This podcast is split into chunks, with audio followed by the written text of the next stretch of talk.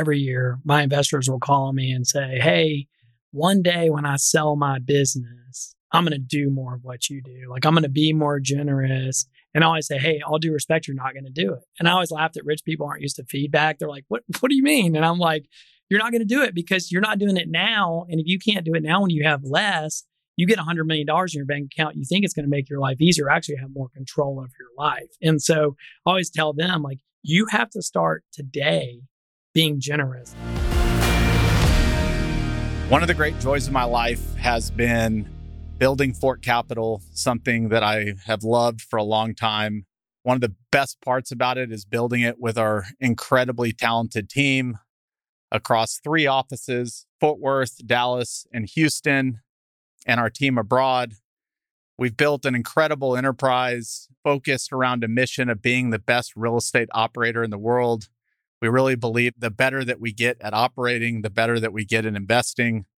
We've built some incredible technology that gives us the ability to see data that others can't and operate our company as efficiently as possible and deliver better customer service to our tenants and really everybody involved. If you want to know more about our thesis, I encourage you to go to our website, fortcapitallp.com, where we talk about why we've been investing in Class B industrial real estate since 2016, hyper focused on it. You can learn how you can help us find deals, more about our technology and, and how we think about it. You can see job openings. Highly encourage you to check out our newsletter or follow us on LinkedIn. And you can do all of this by going to fortcapitallp.com. One of my favorite things to do is raise capital. Always been something I love doing. I love putting together deals. But one thing that is always tough for me is putting together the actual pitch deck, which is really important when you're raising capital. Or whether it's a corporate overview or a track record deck or investor reporting collateral, but putting together any kind of deck for guys like me has always just been tough and so finding a company that could do it and not only do it, but blow your mind and make some of the best pitch decks you've ever seen was really cool. Enter Better Pitch. Better Pitch has taken the lead and is making some of the best pitch books I've ever seen. And if you think that not having a great pitch book is important when either raising capital, showing off your company, showing off your track record, showing off to investors, you're mistaken. I think your pitch book is one of the most important pieces of collateral that you could have. So I highly recommend checking out Better Pitch. They have an incredible team. They will work with you. And if you're a Fort listener and you tell them that, they will work with you on as many revisions as you need until you're 100% satisfied. So go check them out. Let's start kind of growing up in Memphis. When I reached out to you and we were talking about how this conversation might go, you thought it would be important for folks to know how you grew up. Yeah. So I'm a native of Memphis. I did not grow up on the right side of tracks in Memphis. So I grew up in North Memphis, one of five kids. My dad really never could hold a job. And so my mom had grown up in the projects in Memphis. And so, you know, she was just trying to provide a better life for us than she had had. But, you know, she was high school educated, trying to raise five kids working nights, you know, trying to be a great mom and trying to provide for a family. And, you know, always call my family the working poor. It's like there's this perception in the world that most people that are poor are lazy. And there is a segment of the population that's true. But people like my mom, you know, she was working as hard as she could, but because of her education, she could work as hard as she could, but she could barely provide. So, you know, we didn't starve to death as kids, but I always say like anything outside of normal day to day bills was an emergency. So if the air conditioner went out and it was 100 degrees in Memphis in the summer, like we're sweating. Yep. It's like unless God provided the money and through a person giving it to us, like we're just like it's going to be hot for a while until because there's not a thousand dollars to fix the air conditioner. Why couldn't your dad hold the job? You know, he just he just had a hard time, honestly. Like he would just, if things got tough, like he just couldn't push through. And he, everybody's got their story. His dad had died when he was a baby and he was raised by a young mom. And I think she just babied him, frankly. And yeah. So anytime things got tough, wherever he was working, he just quit. Oh, the man's not being fair to me. I'm to quit. I'll get another job. And, and he just wouldn't. And it's just, he just kind of let life defeat him, frankly. Do you think you knew that as you were young? Did you recognize that, or was it later in life looking back that that's how he was? I mean, I think from pretty early on, like I knew that something was off because, okay. like, in my family, it was like, hey, you're working. Like, we, we ran a family budget. Like, kids are getting jobs, like raking leaves, mowing grass. Like, it's like you need clothes, you got to buy them. You need a car one day, you're to buy it. Like, you know, my mom was like, you got to go to college, but like, there's no money. So, scholarships, loans, like, you're to have to figure it out by the time you get there. So, very early on, we knew that it was there was no financial means in my family. Now looking back on it, how do you think about your mom and all that? Oh gosh, I mean, my mom is a hero to me. My mom actually works for me now, so uh, really, yeah. For the last seven years, my mom is my director of corporate culture. So uh, she actually works in my office three Dude. days a week, and so it's been really fun. We moved my mom; she needed to retire. Okay.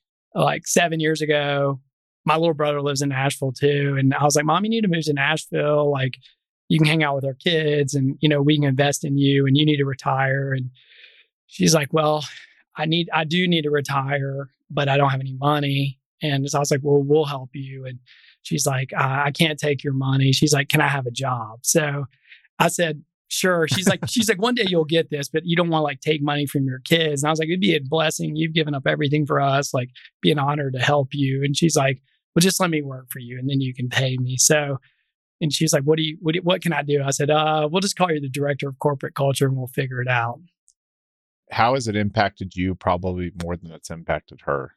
That's one of the coolest things I've ever heard. I mean, it's a blessing for me because she's the first person you see when you walk in my office. So it's like fun because I had a mentor ask me this other day. He's like, he asked me the same question. I was like, he's like, that must be amazing for your mom, considering how you guys grew up to get to see every day tangibly like your success and what God has allowed you to do. And I was like, you know, you're right. I mean, every day she gets to watch come in this office, this company that we've built, and gets to see the impact we're having through our businesses. And she gets to see it practically firsthand. So it's been a lot of fun for me because I know how much joy it's brought her. That's so awesome. You said the working poor. Like if you look at today's world, like even where we are today in today's economy and the cost of, you know, inflation and what it's run, it's not cheap to live life right now.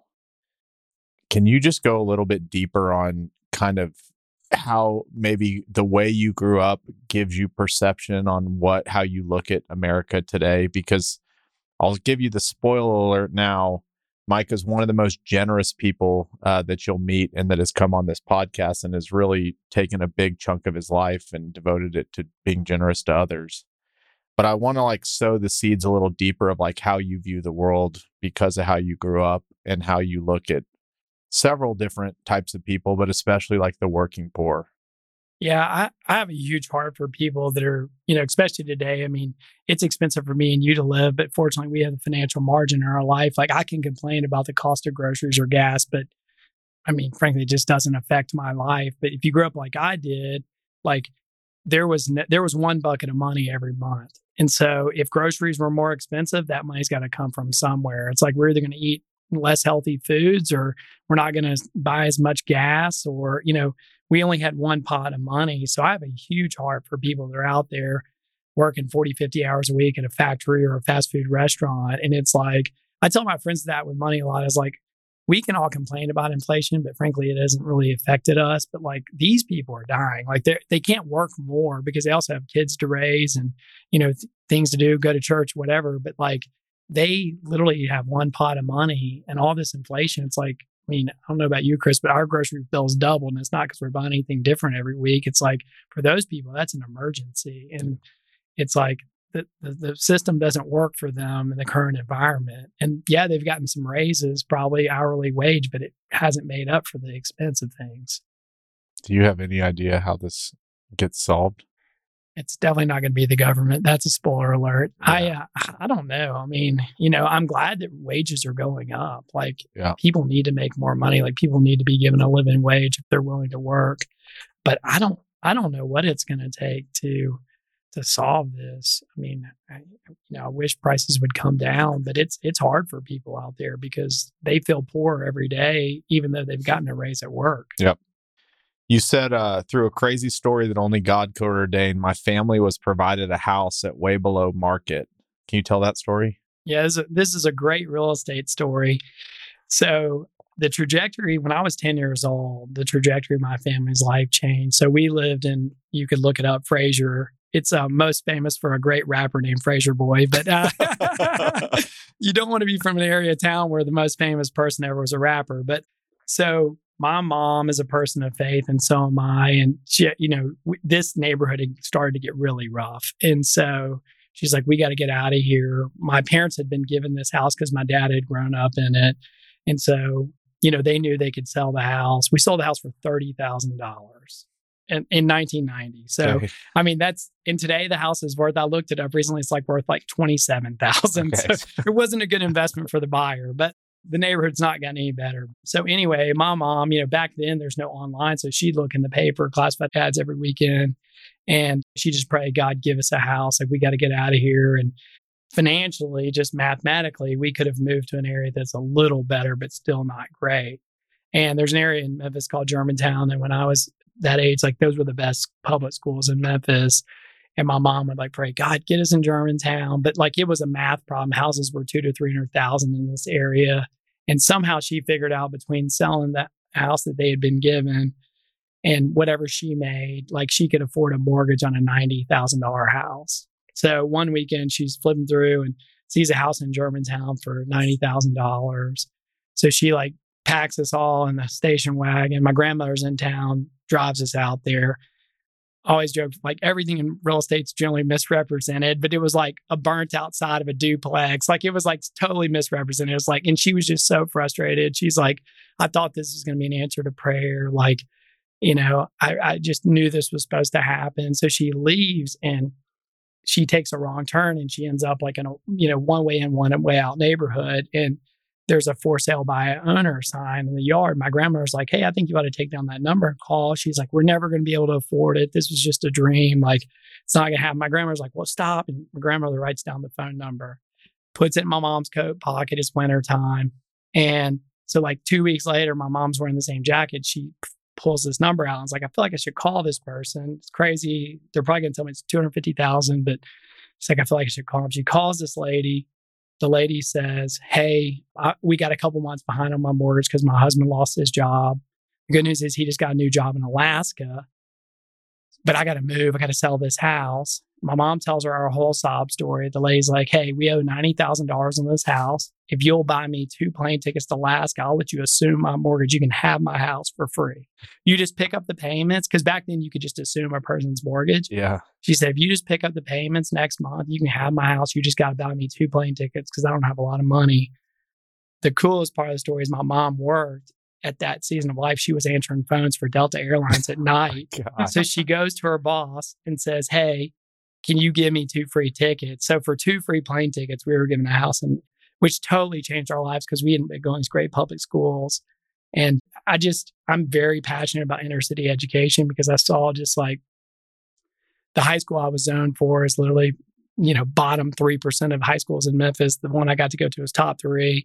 And like it just opened me and my siblings' eyes to like what was possible in life because we were around people whose parents were professionals and successful and you know, we still didn't have a lot of money, but we were, we had access and our teachers were pushing us. And, you know, so it's like, it just changed our whole view of the world.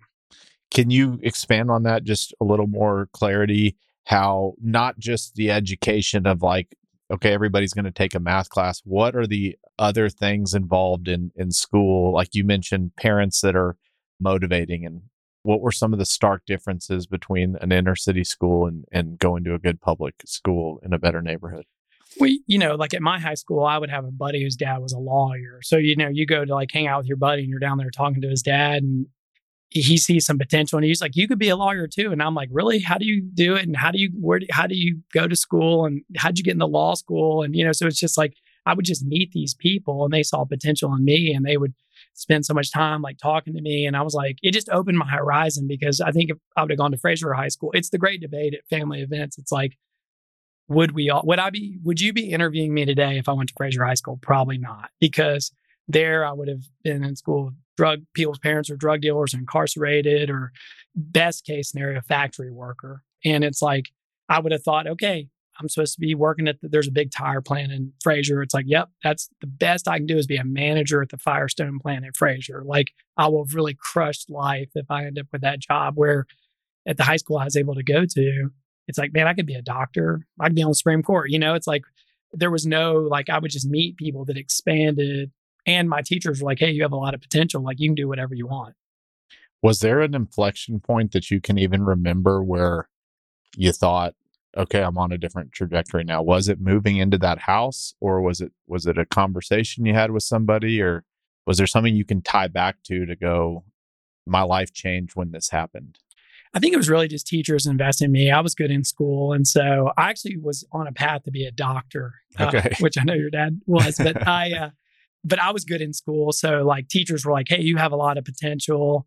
And then my dad, because his just career trials and tribulations, my dad was always like, you guys need to be professionals, like lawyers, doctors, engineers, architects, like go to college. We'd all done pretty well in school go to graduate school and then like be a medical doctor because you're always like a doctor will always have an income, always have a paycheck.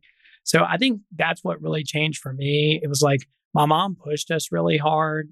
You kids can do this. Like you, America's the greatest country ever. You can do whatever you want. Just work your butt off. And so, and then I think just teachers investing in my life, saying, "Hey, you have a lot of potential. Like, Yeah. keep applying yourself. Keep focused. Like you can do this." So you did go to college. Yeah. I went, uh, for those of you uh, west of the Mississippi, I went to the real UT, University of Tennessee, Knoxville. Okay. is that where you wanted to go or is that was really the only financial, I mean, in state was really the only thing because I was having to pay for school myself. So Yeah. between scholarships and having a job all throughout college and, you know, some student loans, it's like I could have gone to other colleges, but financially, UT was really the only option. okay? All right. So you go to college and then you make your way into the real estate industry immediately. Well, I was pre med my first couple years. Okay. and I had a great story. Like the way I ended up being an entrepreneur and getting in real estate was, I think it was my sophomore year of college. I did a fraternity at UT, also SE, and we were home for like fall break. And my one of my buddies like called and said, "Hey, you want to go play golf?" I'm like, "How much does golf cost?" And he's like, uh, "We'll just go to the country club." And he's like, "We'll put it on my dad." I'm like, "Free golf, I'm in." And so we go. It's like a Thursday afternoon, and his dad's on the driving range. And I was like, "Oh, Mr. Giovanetti, what, how, what are you doing here? Like, why aren't you at work?" And he's like, "Well, Told me you were coming in town, and he's like, I wouldn't miss the opportunity to hang out with you guys. Like, I just took the afternoon off, and I was like, "Where do you work?" He's like, "I work for myself." And you know, because even at Germantown, like a lot of my friends' dads had eight to fives. I didn't know many entrepreneurs, and I was like, "Hold on, you can just take a day off." Like, and he's like, "I was like, you don't have a boss?" And he's like, "Well, I just worked a little extra last night, so I could come play golf with you guys today." I'm like that's unbelievable. like I didn't even know people had that kind of flexibility in their life. Yeah. so once that happened, I was like, man, and I was like sitting in labs all the time. I was like, I'm going to be in school for 12 more years to be a medical doctor. I was like, I don't think this is the path for me. So I immediately switched to finance. And then I got obsessed with like the financial markets and going to New York to work on Wall Street. And so all the rest of college, I worked for financial firms in Knoxville. And then I was like, I'm going to New York. That's the major leagues. And and I did that. I went up there and interned my senior year. And then I went back to UT because I'd switched pre med to business. I lost hours. And so my college mentor was like, What are you going to do? You can go back to New York. And I said, Yeah, I'm going to go work for those guys. And he's like, You already have a job. Why? It's your last semester. You have nothing to lose. Why don't you like go intern doing something else other than finance? Because that's all you've ever wanted to do. And I was like, well, I don't really know what I would do. He's like, you have any other interests? I said, well, I think real estate investing is interesting because the passive. He's like, well, go work for my friend. And like two months into that internship, I was like, this is so much better than being an analyst on Wall Street. like I was like, this is so much better than sitting in a cubicle 16 hours a day crunching numbers. And Yeah. so that's how I ended up in real estate. Okay.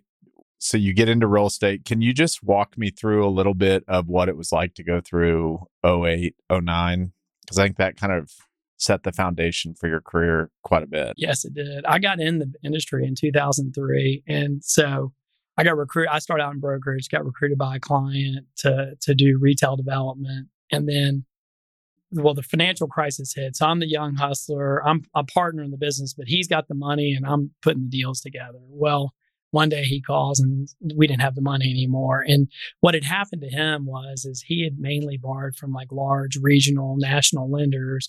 And when the economy got tough, he had a lot of liquidity and wealth. They started leaning on him. And so they don't go after the guy that has no money.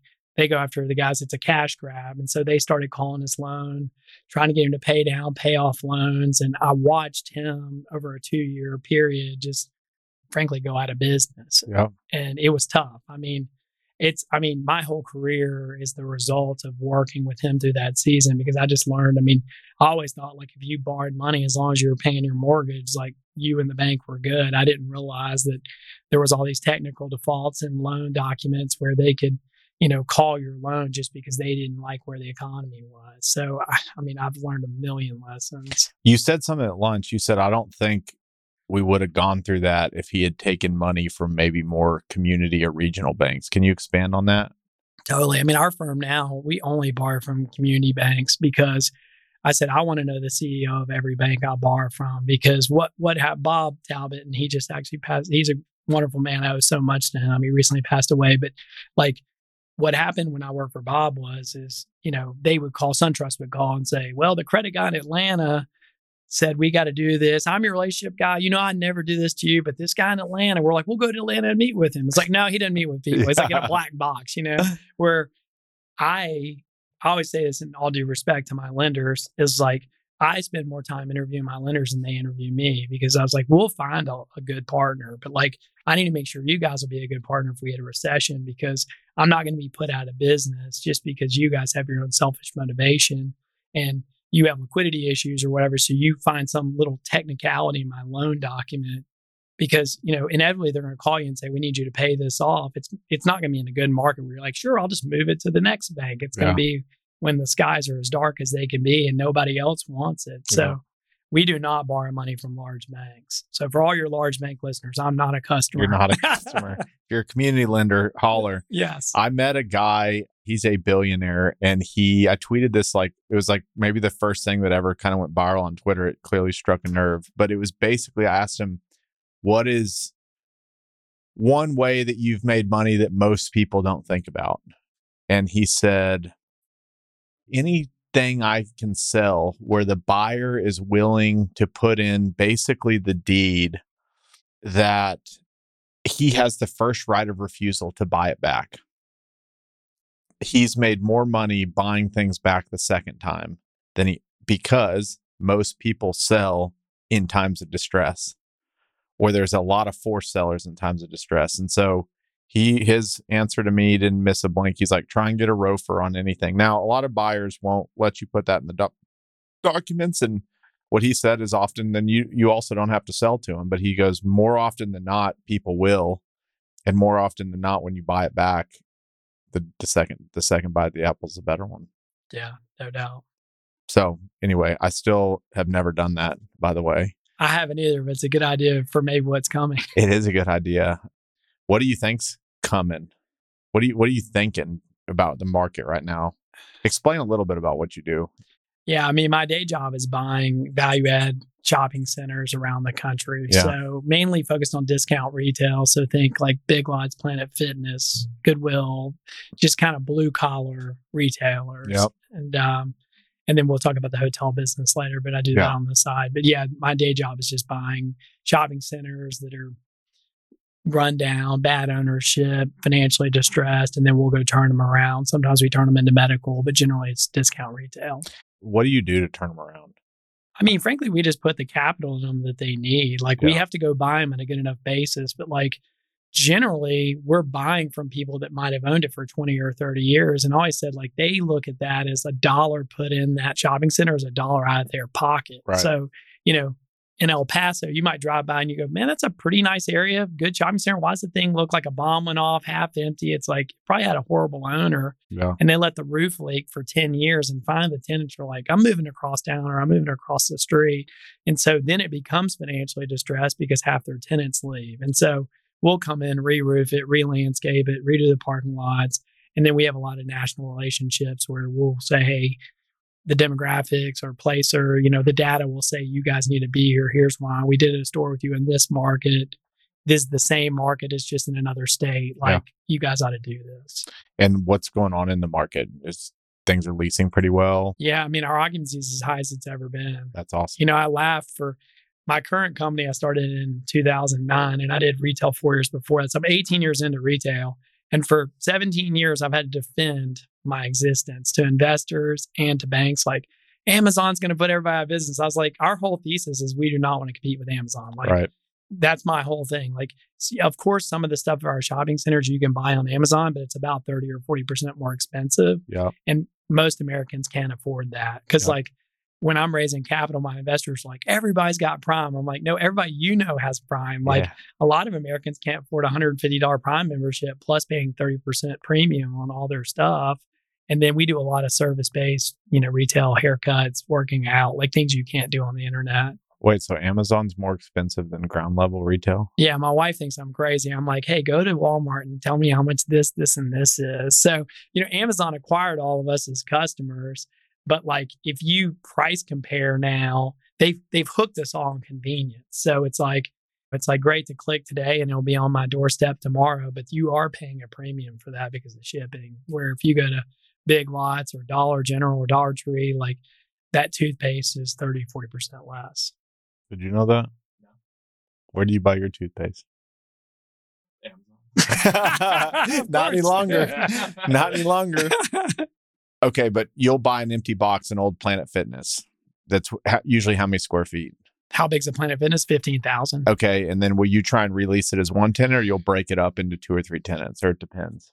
Generally, the assets we are buying, we're trying to buy ones that have already been split up because Yeah. with today's construction costs, like Yeah. going, now we had a heck of a run redoing Kmart's, but we were buying those things super cheap.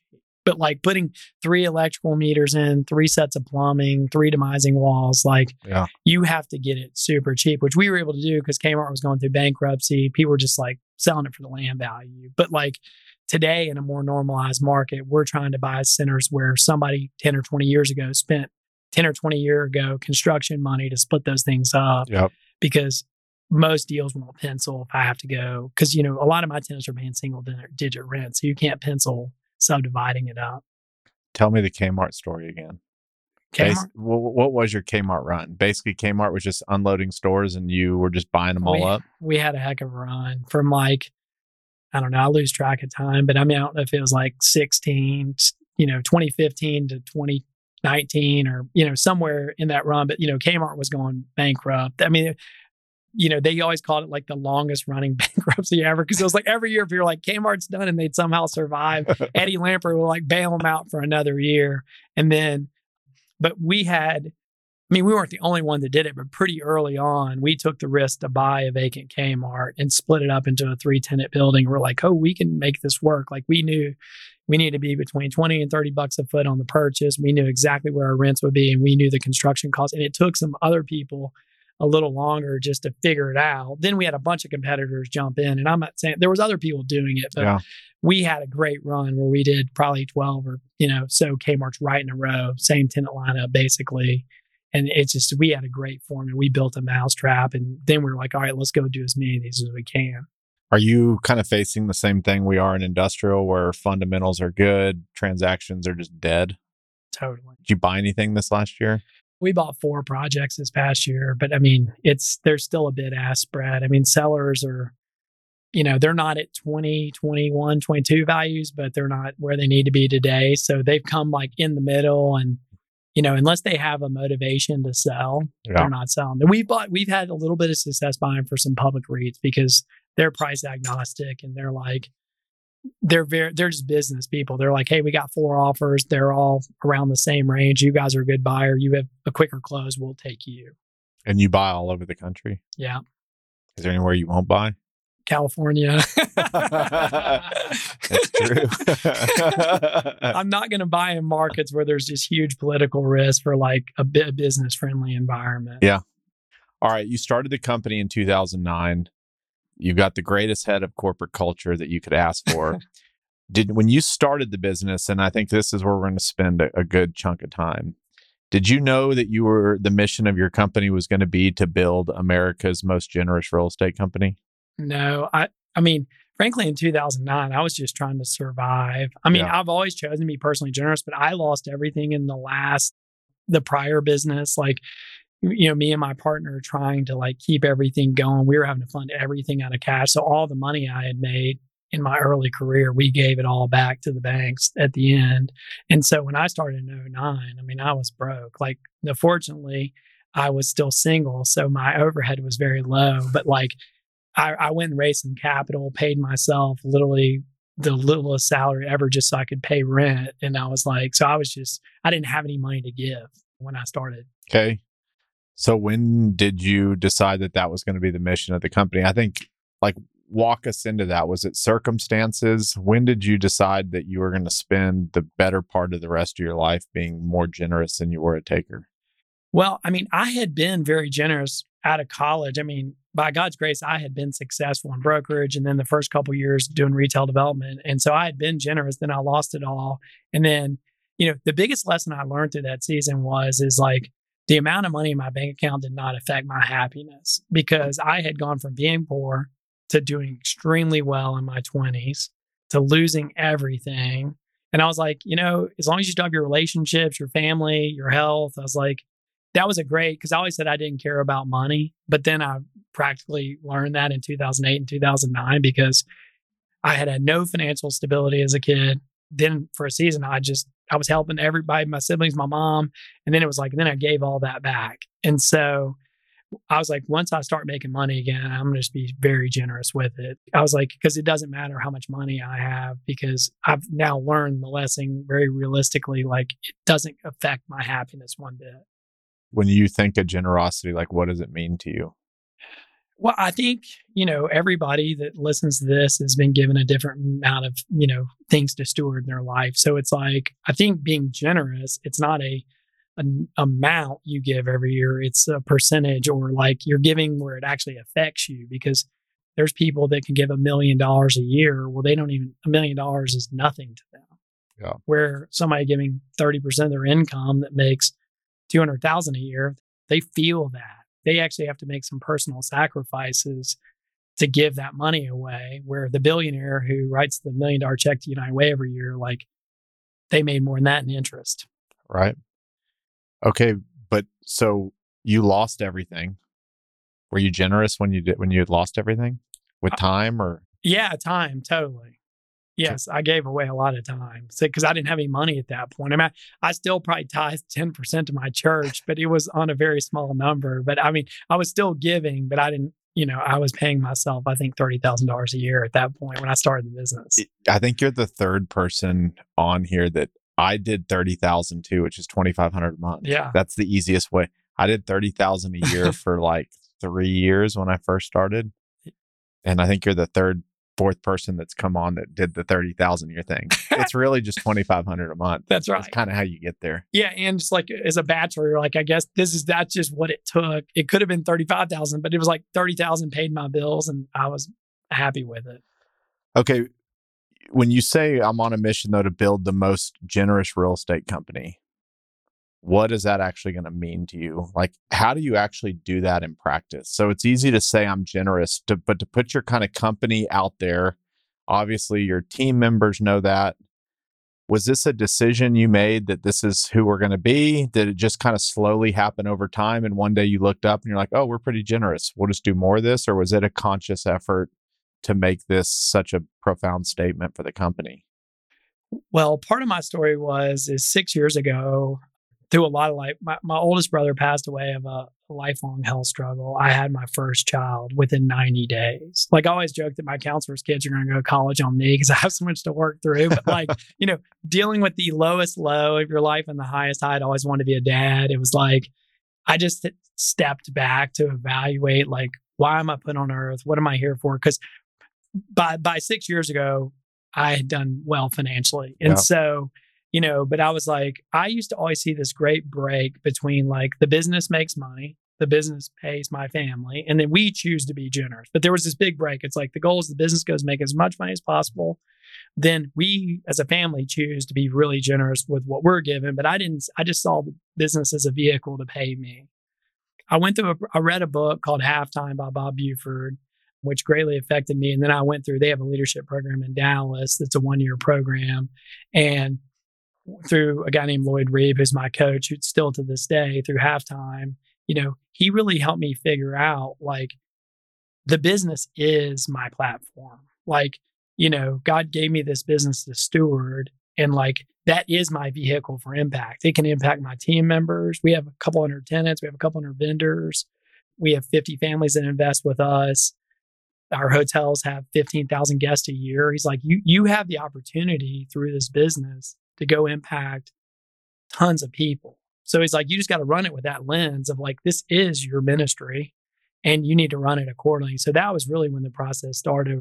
We're going to build America's most generous real estate company, and the business is just going to be radically generous through, with our vendors, with everything we touch, we're going to be generous with.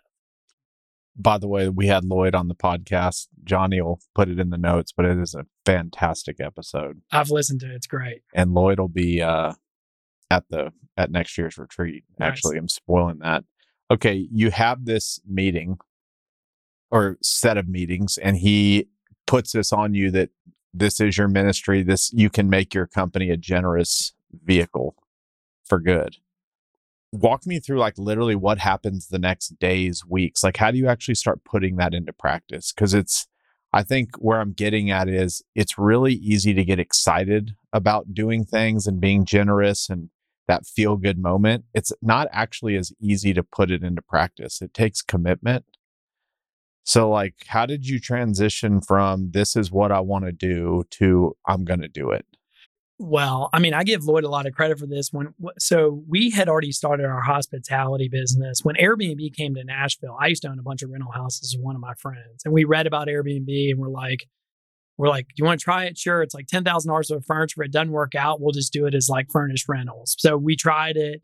It was very successful. Then we converted all of our rental houses into Airbnbs. Okay. And then, but it's so inefficient to manage like 50 Airbnbs all over town. And so I told my buddy, I was like, man, I'd love to like buy a building and put a bunch of them in one building and, and run it like a hotel with a standard of service and quality.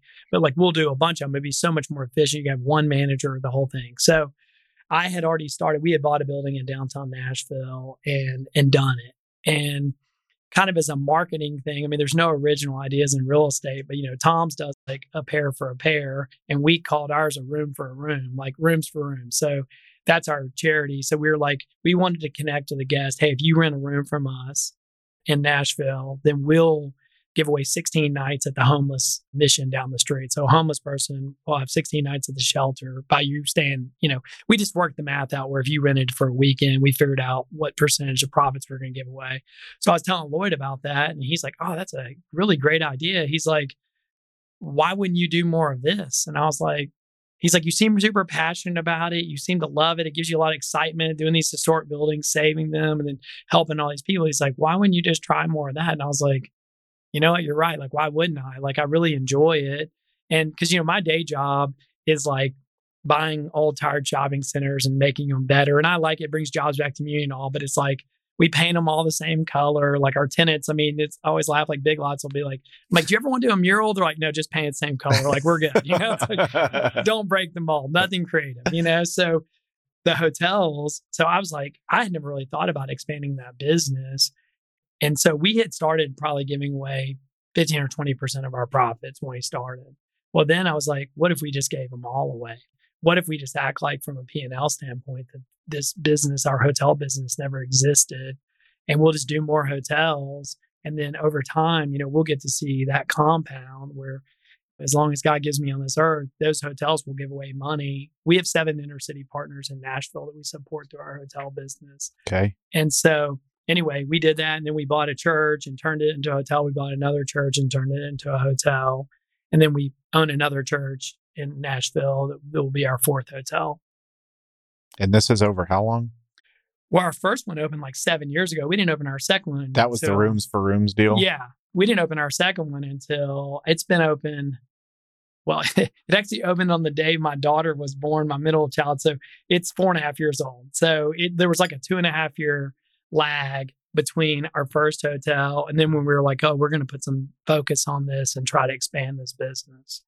Okay, so so you have this conversation with Lloyd, and he's kind of like, "Why don't you just do more of this?" I want to spend a little time there right now. I guess in hindsight, it's easy to go, "Well, maybe you just didn't think about doing more of it." But you actually see this when you talk to people around generosity and, and you ask them, like, why didn't you just do more of it? There's almost this like limiting belief that it has to stop somewhere. Was there something that he said or unlocked in you where it was like you gave yourself permission to do a lot more of it? Was it or just kind of he said it and it made sense?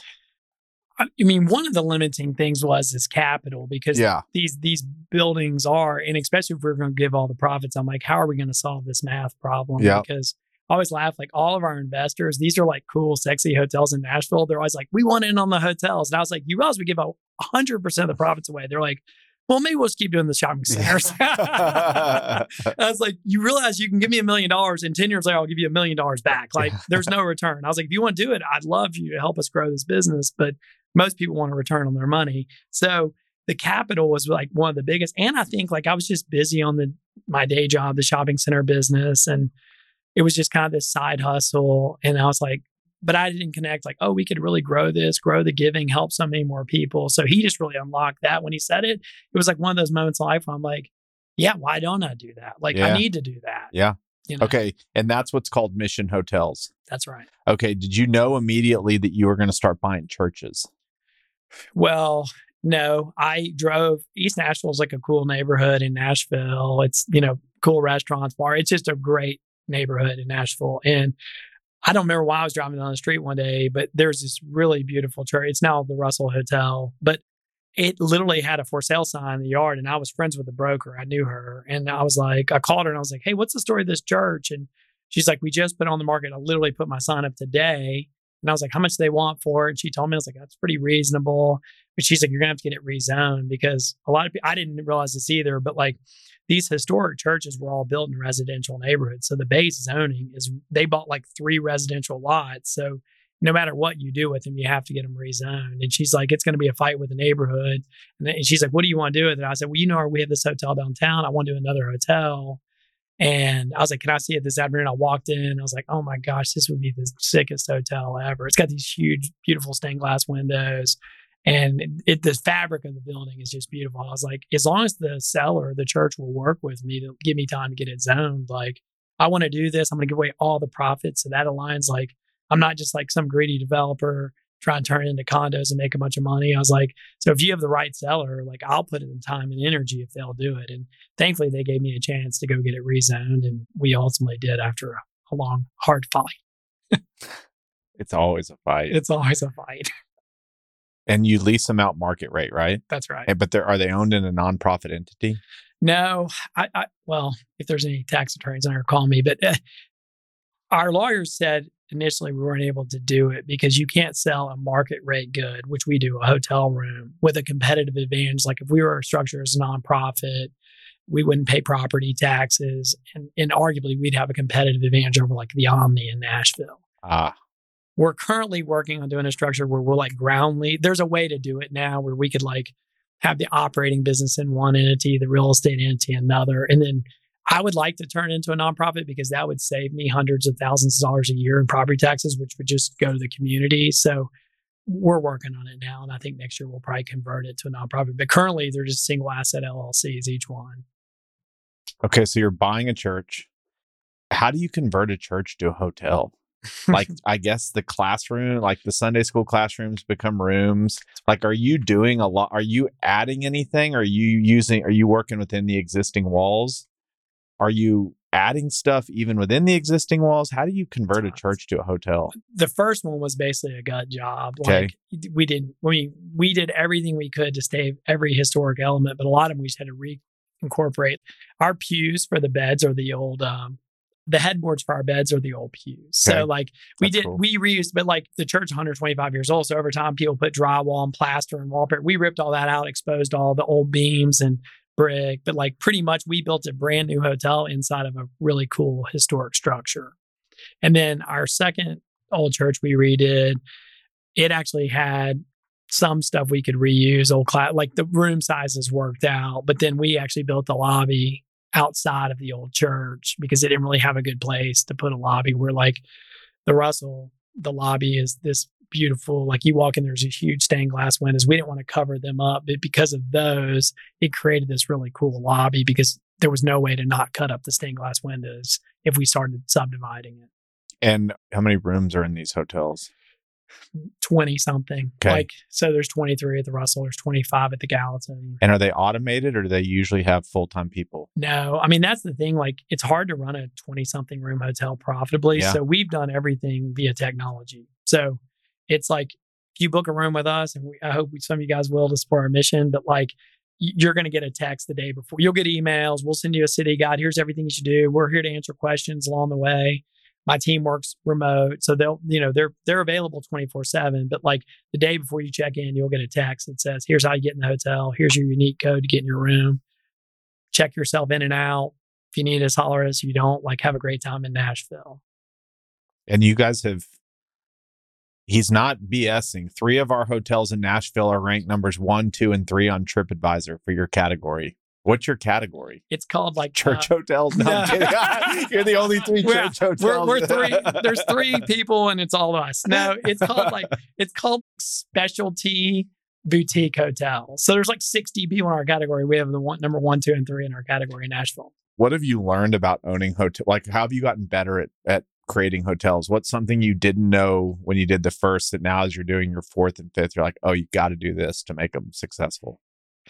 I mean you have to have like there's well i don't i mean not everybody knows but nashville is like literally one of the hottest hotel markets in the country. Yeah. so like over seven years i've seen a lot more competitors. So one thing we've learned is you have to have like amazing like memory points because we'll get buried on google ad spend because you know the omni in downtown nashville has a thousand rooms. I mean there's no way we'll ever rank. So we have to have like things that people will post pictures about online so like our our marketing budget is grassroots i mean we do buy google ads and stuff but like i really the way we're successful is you and your wife book a room with us. You, your wife comes in and goes, Oh my gosh, that is so cool. She takes a picture, posts it on Instagram, and then five of her friends are going to end up staying with us. Yeah.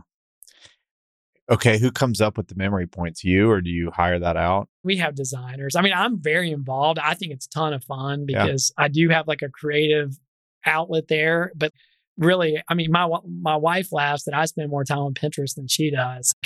When we have one of these projects going, like I'm on Pinterest all the time, just you know, googling ideas, and I'm like, oh, this is cool. Send it to our designers. Hey, what do you think? Ever tried this? Could we recreate this, or what do you? And then they'll tweak it, and so it's a collaboration. Do you do these with your wife? no, I mean, no. She's like, I tell her about stuff, and she has ideas, but Yeah. she's not day to day. Day to day involved. Okay. Then these, these things actually make money, Yes, but you don't take it, you give it away. that's right. how do you figure out how to give away money? Sometimes that's the hardest part. It's not always easy to give. That's that's right. Well, there's like a stat that Nashville has like per capita the most nonprofits in America. So like there's tons of places to give. And like anything, I mean, not all of them have as much impact with the dollar. So we're we're very vigilant about interviewing them and saying, okay, what's your budget? Tell us about your impact. Because there's tons of good causes, but like we're trying to find the ones that are managing the money the best, having the most impact for the money that we can give. So everything publicly we- start out with homelessness and then as the financial resources have grown now we say it's inner city issues so Okay.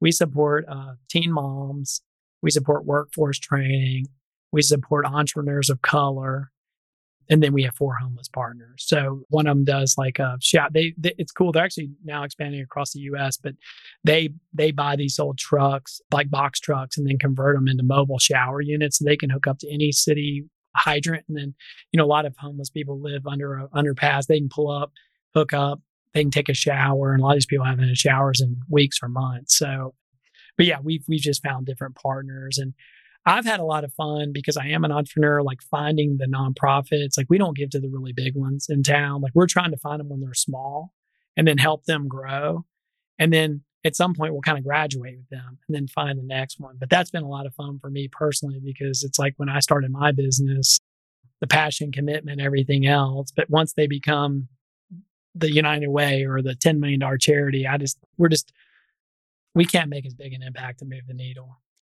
You probably have a lot of folks that reach out wanting to receive some of those funds. How do you kind of vet people? If you had to say, like, here's the five things we look for to get to a no or to keep talking, like, how do you guys go through that process? Well, if it doesn't align with our mission of like inner city, we get we do get tons of people reaching out. If it, Yeah. if if it doesn't align with our mission, it's immediate no. It's like, hey, thanks so much for the good work you're doing in this community, but that's not what we're focused on. If it is something we're focused on, generally, it is a small world like anything. We're calling our current partner saying, hey, we've got the financial resources to add a new partner. Who should we talk to? And they're like, oh, you got to meet with this guy. You know, he's doing unbelievable work he's amazing. Like go meet with him. So that's that's we're really finding him through word of mouth. But if you find them, especially with the smaller ones, like is is there a way to vet them to where you know the resource are going to be used right? Is there a question that you ask, or is there something you ask for? Yeah, I mean we, we're always interviewing like, hey, how much money do you raise a year? Yeah. and then tell us about the impact. Yeah. Now, a couple of our partners, I knew they were committed because they were guys like me and you that had day jobs, Yeah. and they started these charities out of their own pocket, nights and weekends. Yeah, and they basically had two full-time jobs because the charity wasn't raising enough to pay them and they were so passionate about it so one of the fun things we've been able to do with two of them is is make a financial commitment and say hey you guys like you need to leave your job but you have family to support so we'll put up this much money over a couple year commitment that'll give you the resources to quit your day job so you can focus on this full time because i'm confident you could go grow it and that's the story with the shower truck guy now he's in like four or five markets but he's a super gifted guy. But he was basically working two full time jobs, which is hard on a family, just because he was so passionate about it. So it's like once I heard his story, it's like I'm definitely going to support this guy. Yeah. There's no doubt he's going to be a good steward. The guy's doing this for free, taking away time from his family just because he feels so called to do it. and so, how long have you been doing this now? Seven years. Yeah. How has your life changed? I mean, you're only 44 years old. You got a big career ahead of you. How do you, th- you you've kind of set the seeds? How do you think about the next 30 years? Like, how are you making decisions going forward so that you can continue to be the most generous? Is it continuing to do more hotels? Is it, how do you think about this in the bigger picture of things?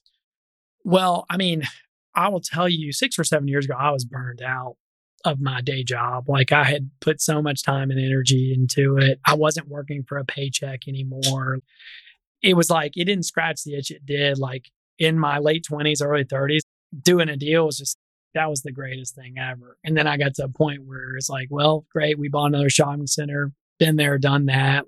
I was running out of steam. What this has done since I've refocused all my energy on like hey, if we can keep growing our business, we'll have way more financial resources to help people. Like I'm excited about my work today.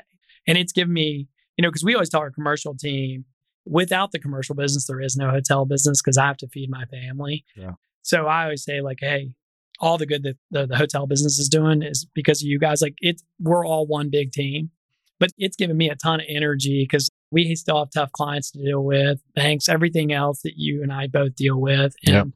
but on days like that, like I always encourage my team, like tonight in Nashville, when I leave here, I might have to go fill out a report for a bank, which is the bane of my existence. But I'm like, there's going to be somebody getting a hot shower in the shower truck tonight because I did that, you Yeah. know? And I tell them, I own the business and probably 30% of my job I don't enjoy. But at this stage in our company, I still have to do some of those things, bank reporting and such. And I just remind myself that there's teen moms, like we're going to buy 50 teen moms tomorrow night, Christmas, for their kids and them because we're doing the hard work. So it gives me a lot of purpose on the days where a client's pissed or they're like, our lawyer's going to be in touch. You know, it's like, okay, sorry about the roof leak. We're trying to get it. There's been a monsoon for a week. Like the roofer will get there, you know? So, Yeah. so uh, that's, it's really given me a lot of energy for the business, which I had frankly run out of. what does you, you a lot of the efforts are focused in the inner city just in general more educating like what does the inner city need Huh.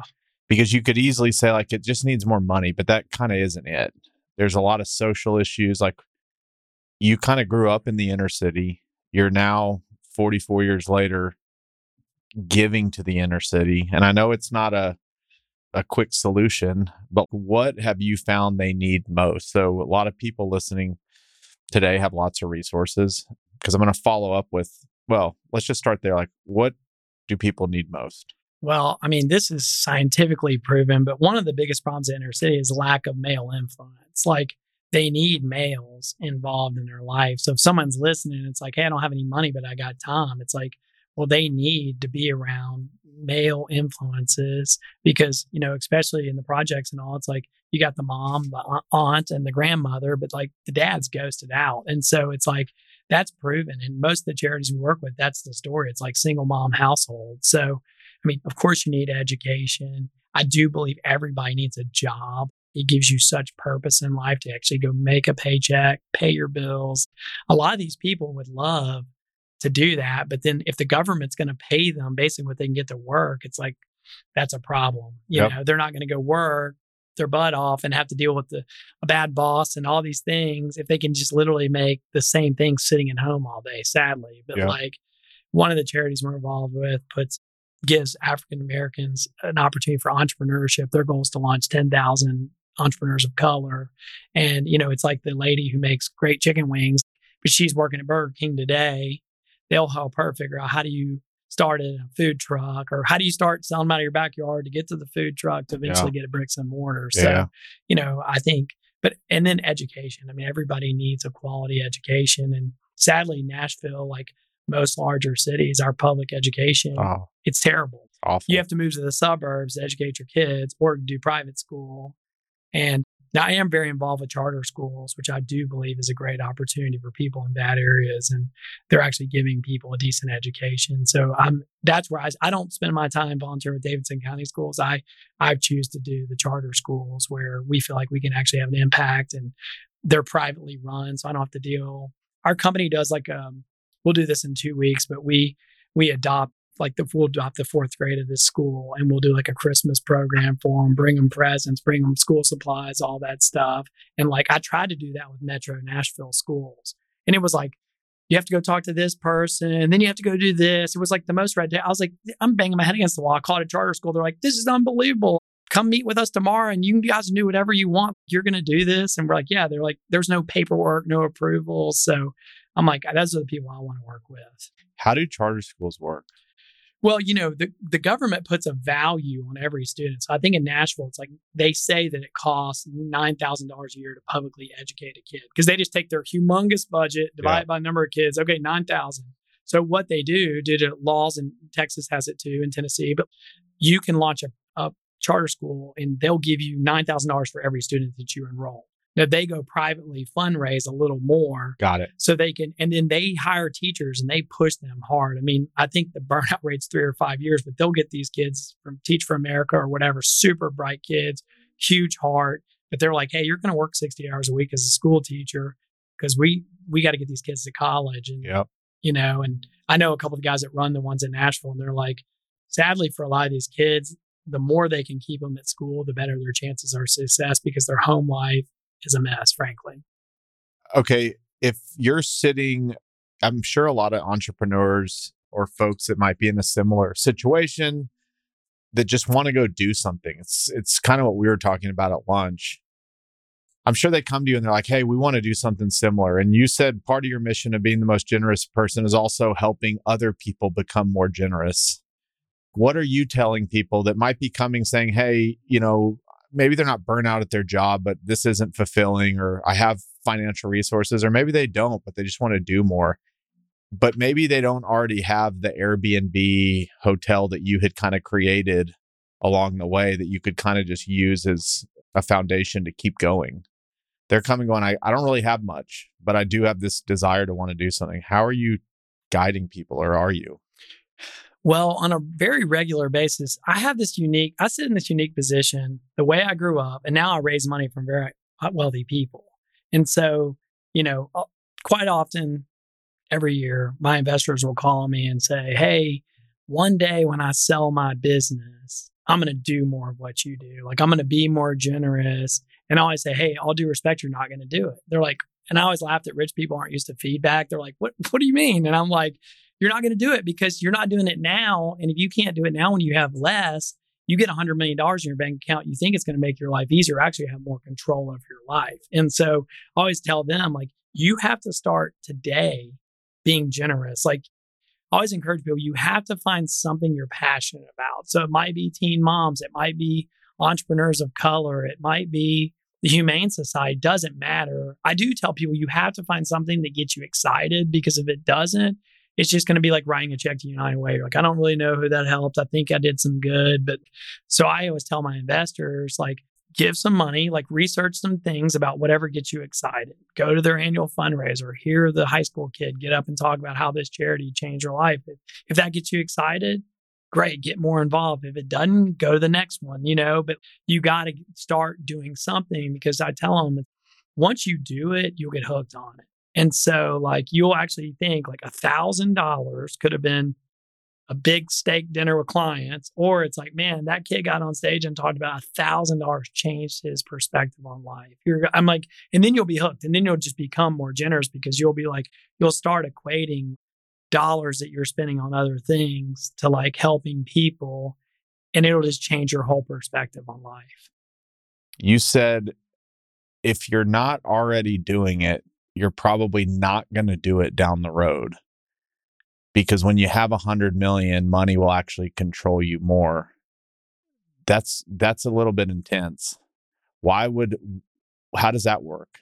Why would at a hundred the easy logic would be oh you have more to give and it still wouldn't even get into your personal spending.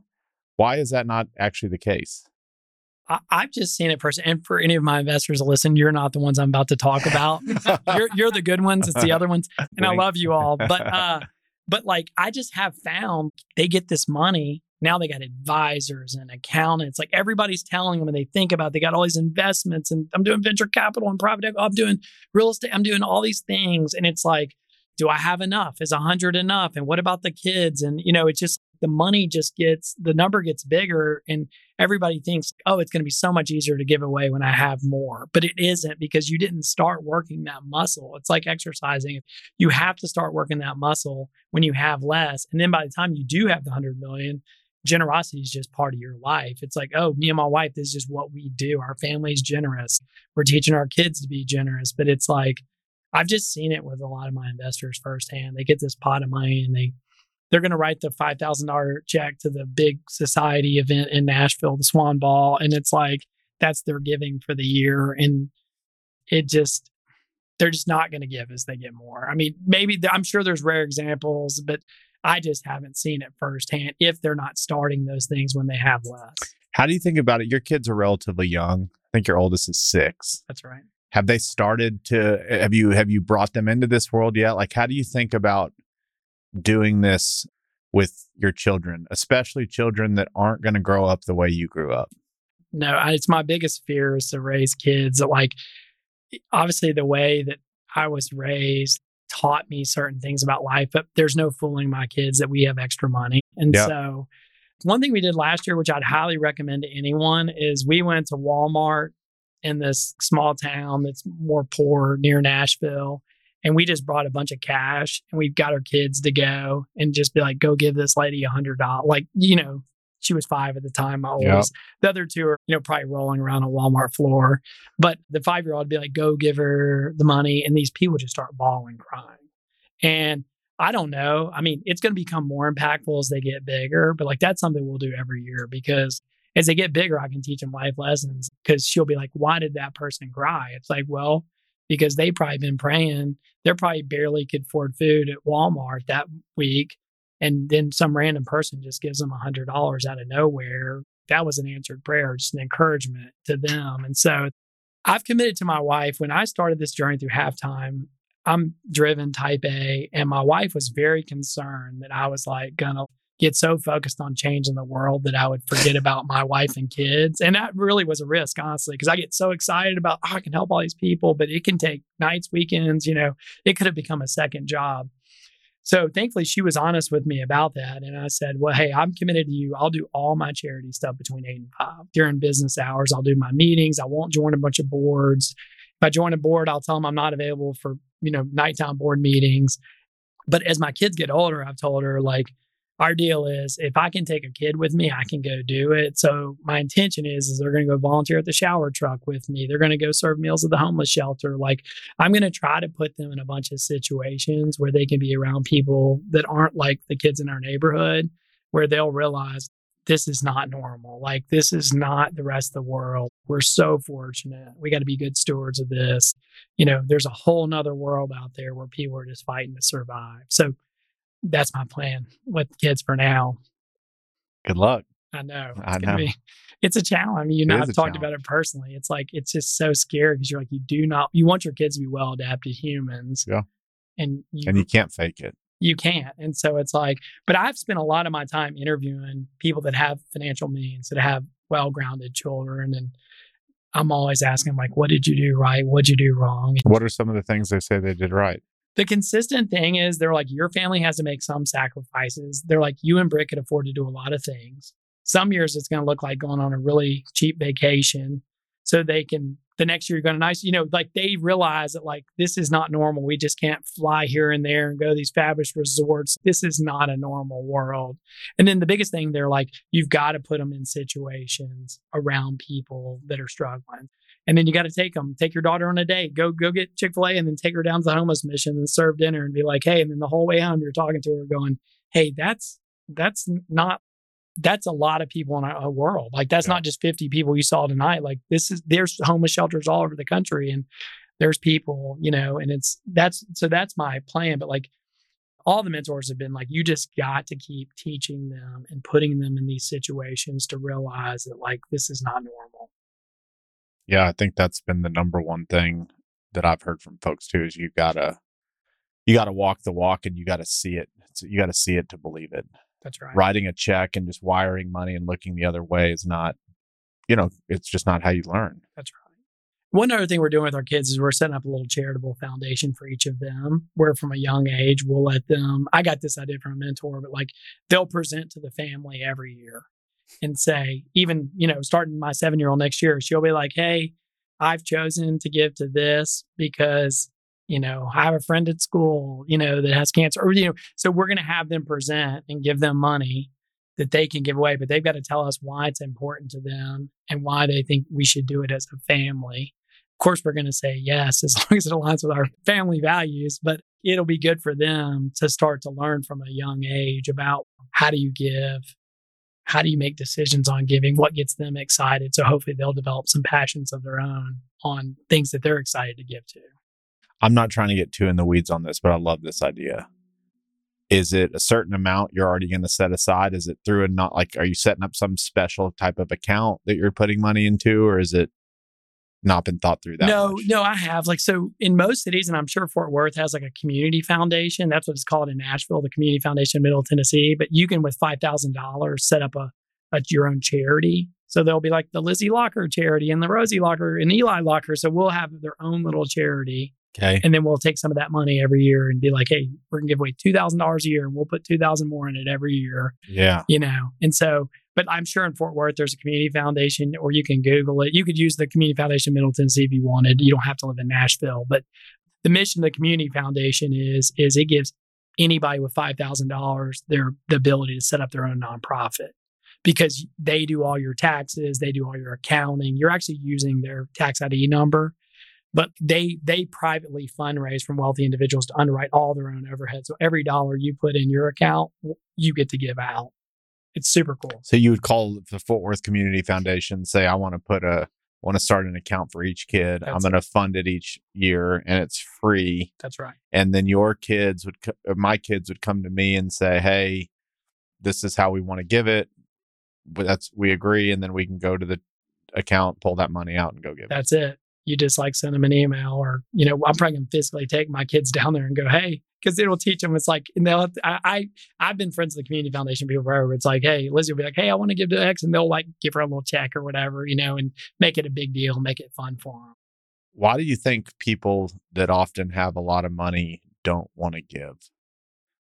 I mean, this is just my personal opinion, but I think a lot of people have bought into this myth of how much is enough. We're going to run out of money. What if we live to we're 99? Like, oh gosh, our financial advisor says we have enough to get to 97. If we live to 99, like, what are we going to do? It's like Well, there's a great book called Die with Zero, which I highly recommend. But he he talks about like even middle to lower income Americans end up with more money in their bank account when they die. Like so they rob themselves of all these experiences because they wait too long. I mean, you hear people, all, I'm gonna one day I'm gonna do this, one day I'm gonna go hike this, I'm gonna do this.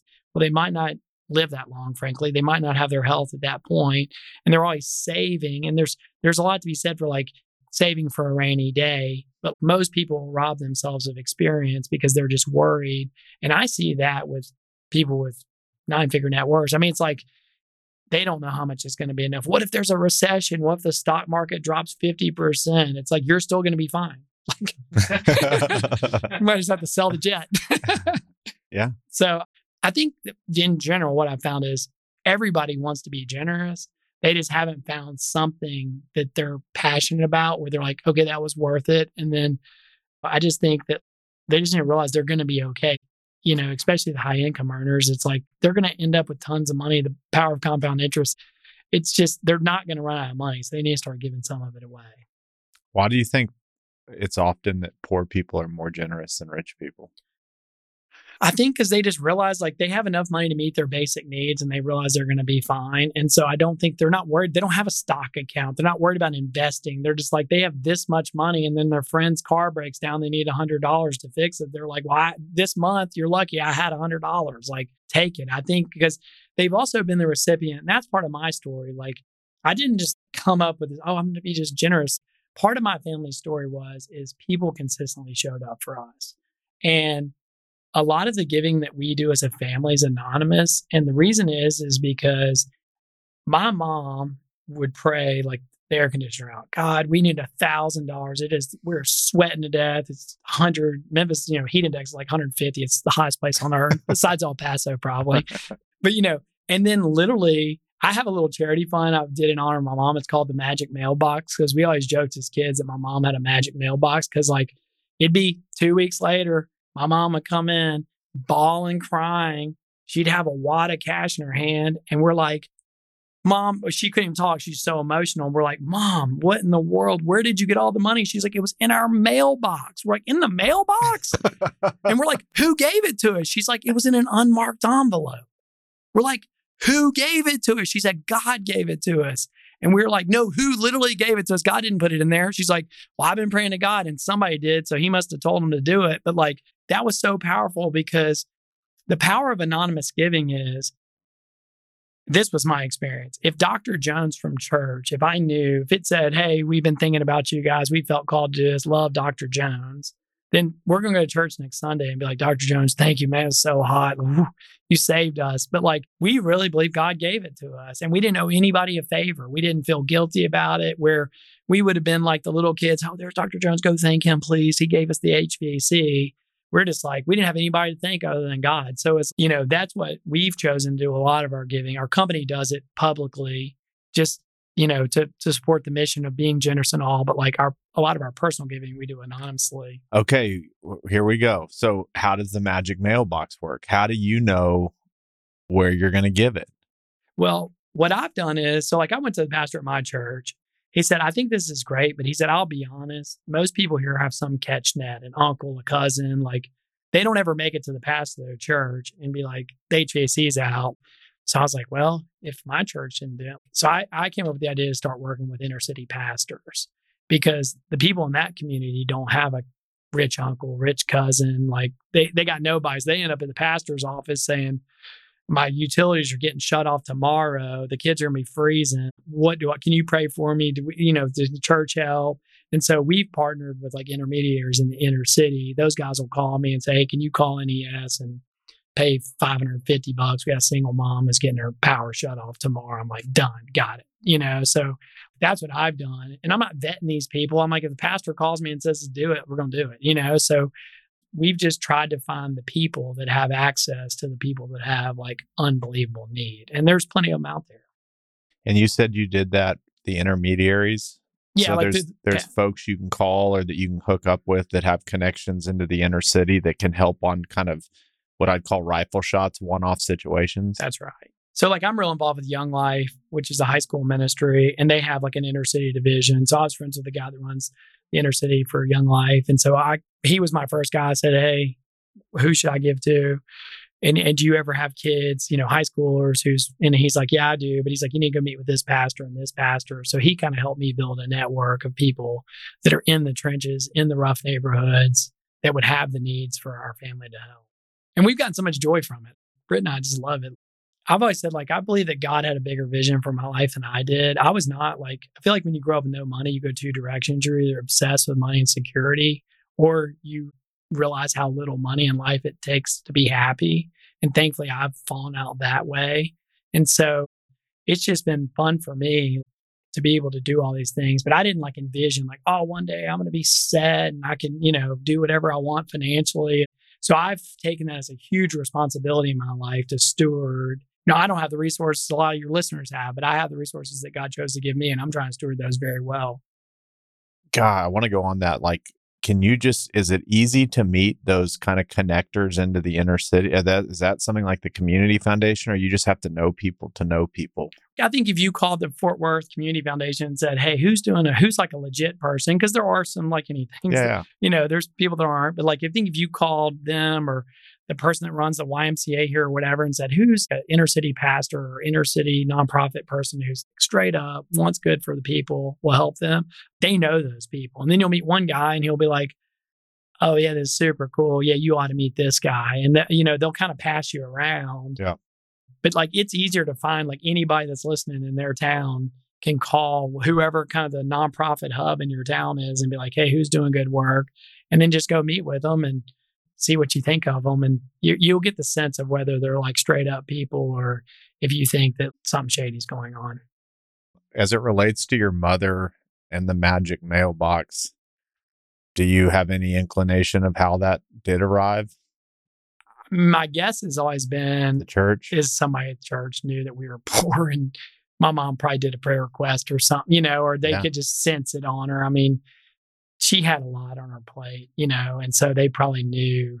They might not know the air, air was out, but they probably knew just like seeing her at church, dragging five little kids around, that she needed some help. But I mean, that's always been my guess. We've never found out. And recently I've been like, I need to track down this lady we got this house from and fly to Alaska and tell her, thank God bless you, because that literally changed my life. I told my mom that recently. I was like, we got to find this lady. Like she'd be in her 70s now.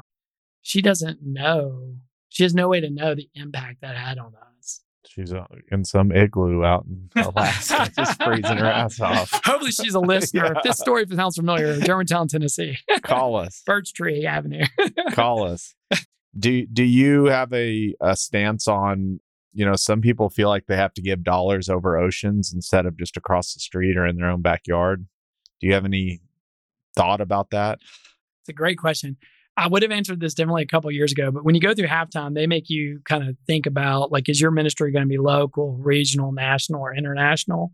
And Britt and I, I've been in Nashville 20 years. My wife's been there for 13 or 14 years. So we're like committed. We're going to raise our kids there. Like, that's our new hometown. So we both were like, there's a ton of need in Nashville. Of course, there's need in Haiti and Africa and all these places, but we live in Nashville. We're going to raise our kids here, hopefully our grandkids. Like, so we've felt very called to to give all of our resources to Nashville. In the last couple years, I've had mentors that are like, help me think differently about that. I mean, the power of the dollar in foreign countries is just unbelievable. I mean, we we partner with an organization building houses in Africa for four thousand bucks, and it can change you know nine or ten people's lives. Like you can't build a house in America for four grand. So we have started giving more internationally. But most of our giving is still focused on yeah. Nashville. But I think for different listeners, it's like they might be passionate about their old hometown or the US or a country they've vacationed in. It doesn't matter. You just got to pick something. Let's finish on halftime. You brought it up like 10 times. Lloyd's was on the episode. Pete, who's near and dear to me, has been through it and works, runs a forum. But like, what is halftime to you and kind of what brought you there and what, what was it like going through it?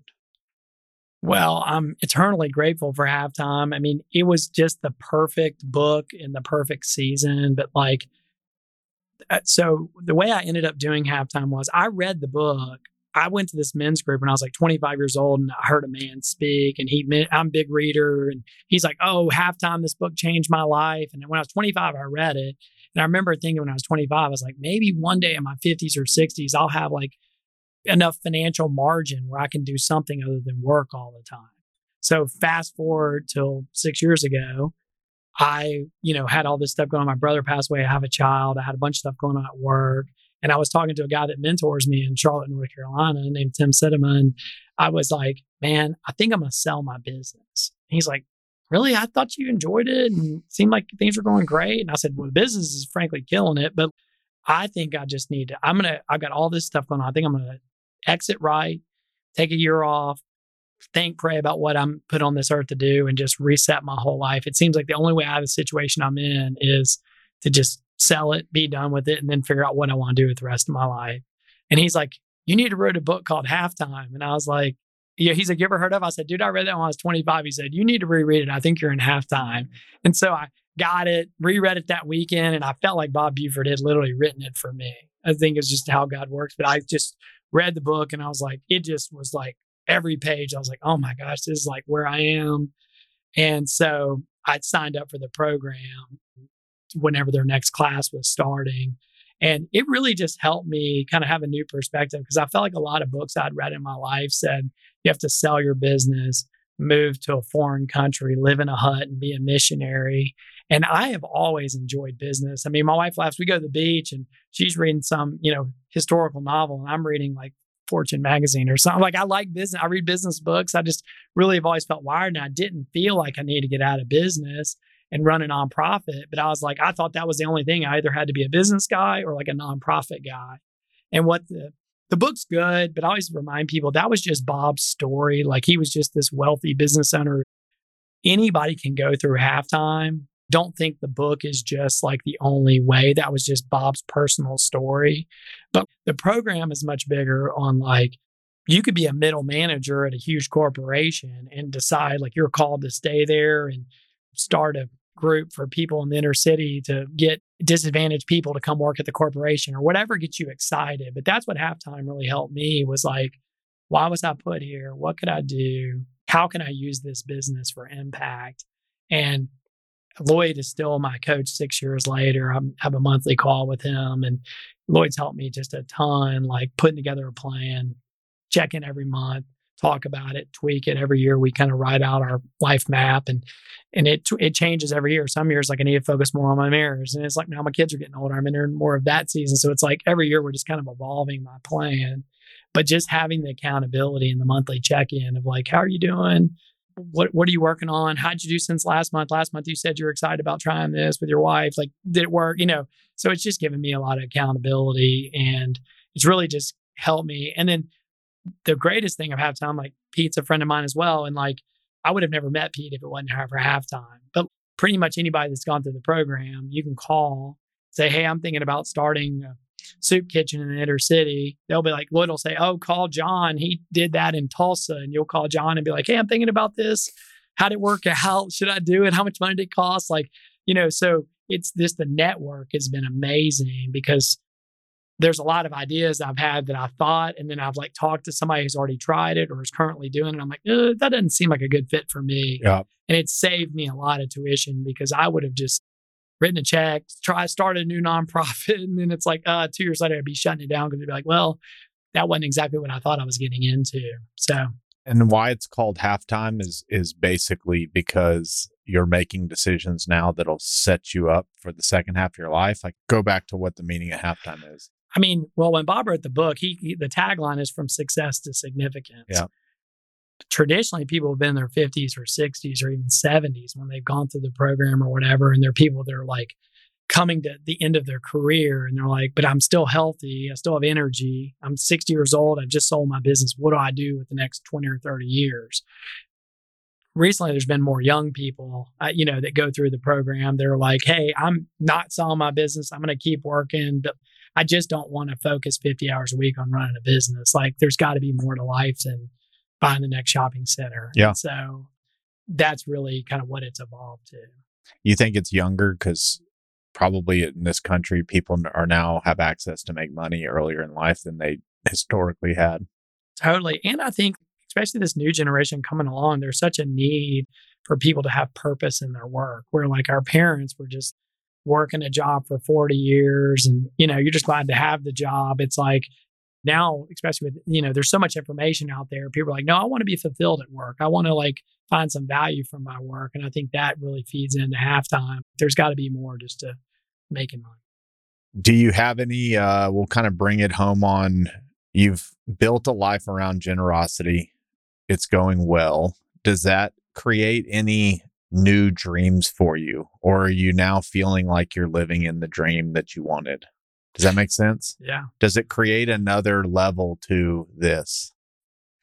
I mean, it's definitely added significant value to my life.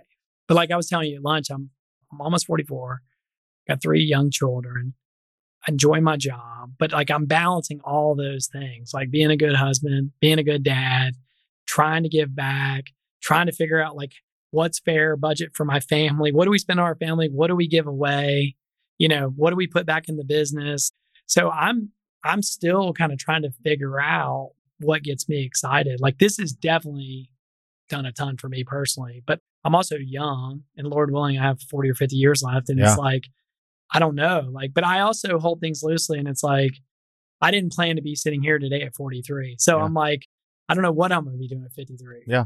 I'm just going to be faithful every day and try to show up, try to do the things that bring me joy, and then be open handed about new op- I mean, I never would have imagined I'd own hotels that gave money away, but it's been a ton of fun doing it. But there, I'm sure there'll be a next thing at some point that gets me excited where it's like, this is where I'm going to dedicate more of my time and energy.